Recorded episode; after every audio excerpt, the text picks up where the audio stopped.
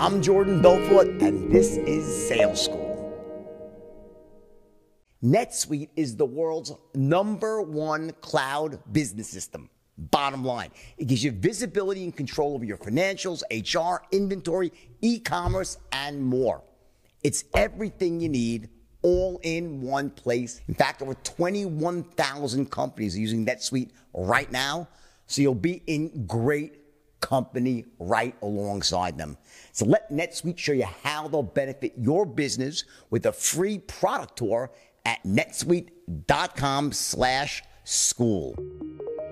This is a part that I, I, think in the early days I almost didn't teach enough because it's so it was so obvious to me. I think that I almost didn't reinforce enough. I have it in the last couple of years, so I want to reinforce it to you right now.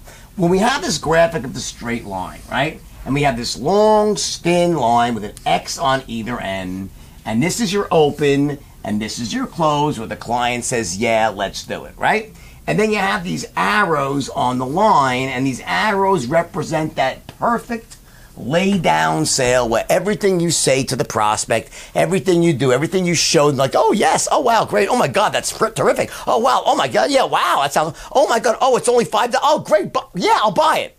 And they buy, right? It's that perfect objectionless close, right? And every once in a while we get them, but they're few and far between. What typically happens is the prospect tries to take you off the straight line. They have questions, objections, they have concerns, right? They interrupt you. So essentially, visually, you want to keep them on the straight line. Now, what the straight line represents, that's that perfect pre canned speech, that, that script of like the best possible presentation where the guy just agreed with you with every single word. So you theoretically, in your mind, like you visualize this perfect presentation and just imagine I had the world's most agreeable client. So it was like this perfect, that's the perfect straight line sale. Like I would say X, he'd say, oh my God, wow, that makes perfect sense. Jason, that's a straight line sale, right?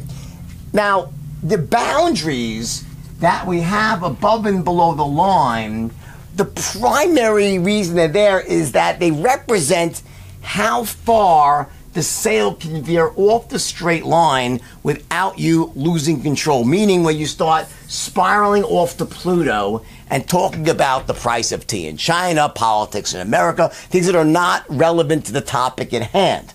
What typically happens and how this happens is that you might ask the prospect a question and they will give you an answer that is germane to the questions. You might say, "So tell me, how long you been how long you been buying this type of equipment for?"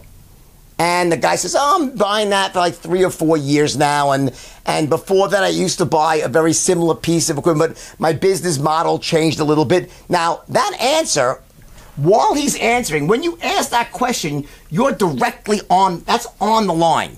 You ask a question. That's a you have that question prepared. It's a must ask question. How long you been interested in this product? How long you buying this type of product? Right? That's a, a required question. It's on the line. You're going to ask that question.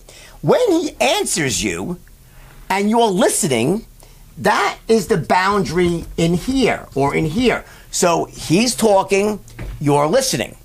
Right? That's when you're off the straight line inside these boundaries as he's talking, you're engaged in this active listening, which is uh-huh, yup, uh-huh, got mm, mm-hmm, yup, ooh, uh-huh. And this is a very big part of not sounding robotic and connecting on a human level. See, this is where you connect with someone on a human level. It's when they're talking, it's your body language. It's the way you give grunts and groans and, and agree with them or say, yup, got, ooh, uh huh. This is so much of being a human being. When you actually see this play out on video, it's incredible. When someone remains silent, has poor body language when someone else speaking. You're like, ugh. It's like, wow. They, they seem like they don't care. They don't. They're not in the game. It's like there's no connect. There's no connection. There's no.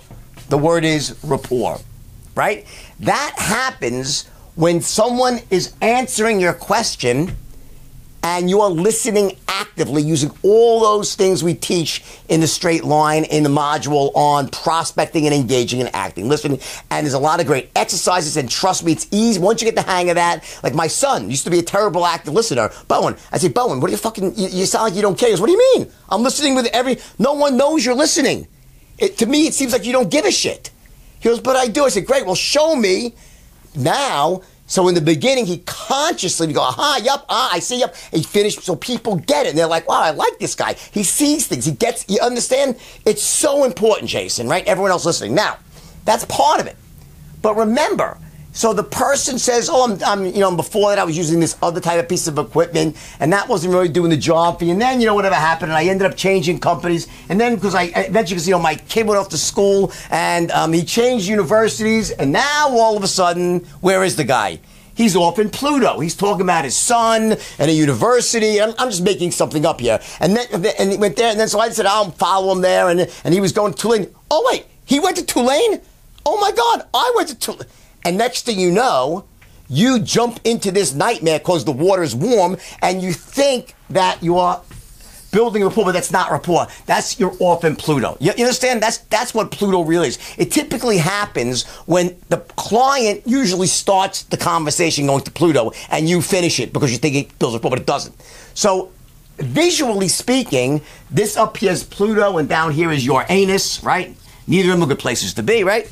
But here's the other side of the equation, my friend, and this is really important. Not only do the boundaries represent the distance you can be off that perfect sale before losing control, what it also represents is the ability to freeform off of the script. In other words, you can't follow the script word for word in the real world, for instance, a perfect sale for you to see is go online and watch me do this sale with this milk company. It was a, a, fictitious sale I was doing as part of a test, a psychological test to see why the straight line works so well. And what you notice is that while I'm not following the script in the traditional way, I'm from here to here to here. I'm here, I'm here, I'm here, but I'm never here or here. So, in other words, it also represents the wiggle room for you to sound natural to make sure that you don't always try to force it into, the well, well, oh, wait, I'm sorry, I'm at this part of my script right now, I gotta say this. No. Very often in the real world of selling, you, you'll have to jump almost to start making your presentation before you're done asking all your questions because the way it's flowing, if you didn't do it, you'd sound like an idiot. You'd sound wooden. You'd sound inauthentic. You'd sound like a salesperson.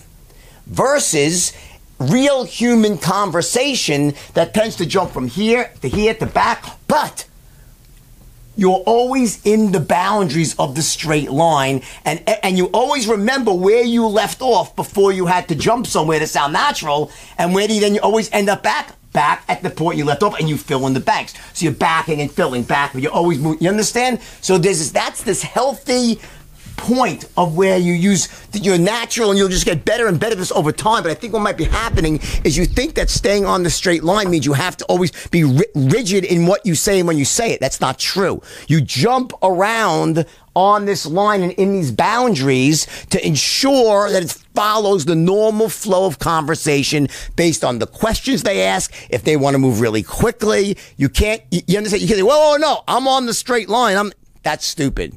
Okay. So that's those two areas that active listening and this is uh, will dramatically improve your ability. And also the third one is to just know what you're going to say. You're going to become a stone cold killer expert at your product and industry. So you feel so comfortable. You have all your patterns memorized that it makes it easy to start pulling them and connecting them.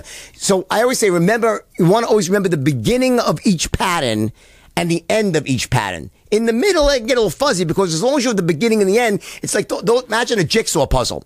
And there's all these pieces and they have like different ways they fit together. As long as you know the shape of the end and the shape of this, you can connect them all. You got to know the beginning and end of each piece. The middle, they can be fudgy and you can screw around a little bit, but you got to be able to connect all those pieces as you move them down the straight line.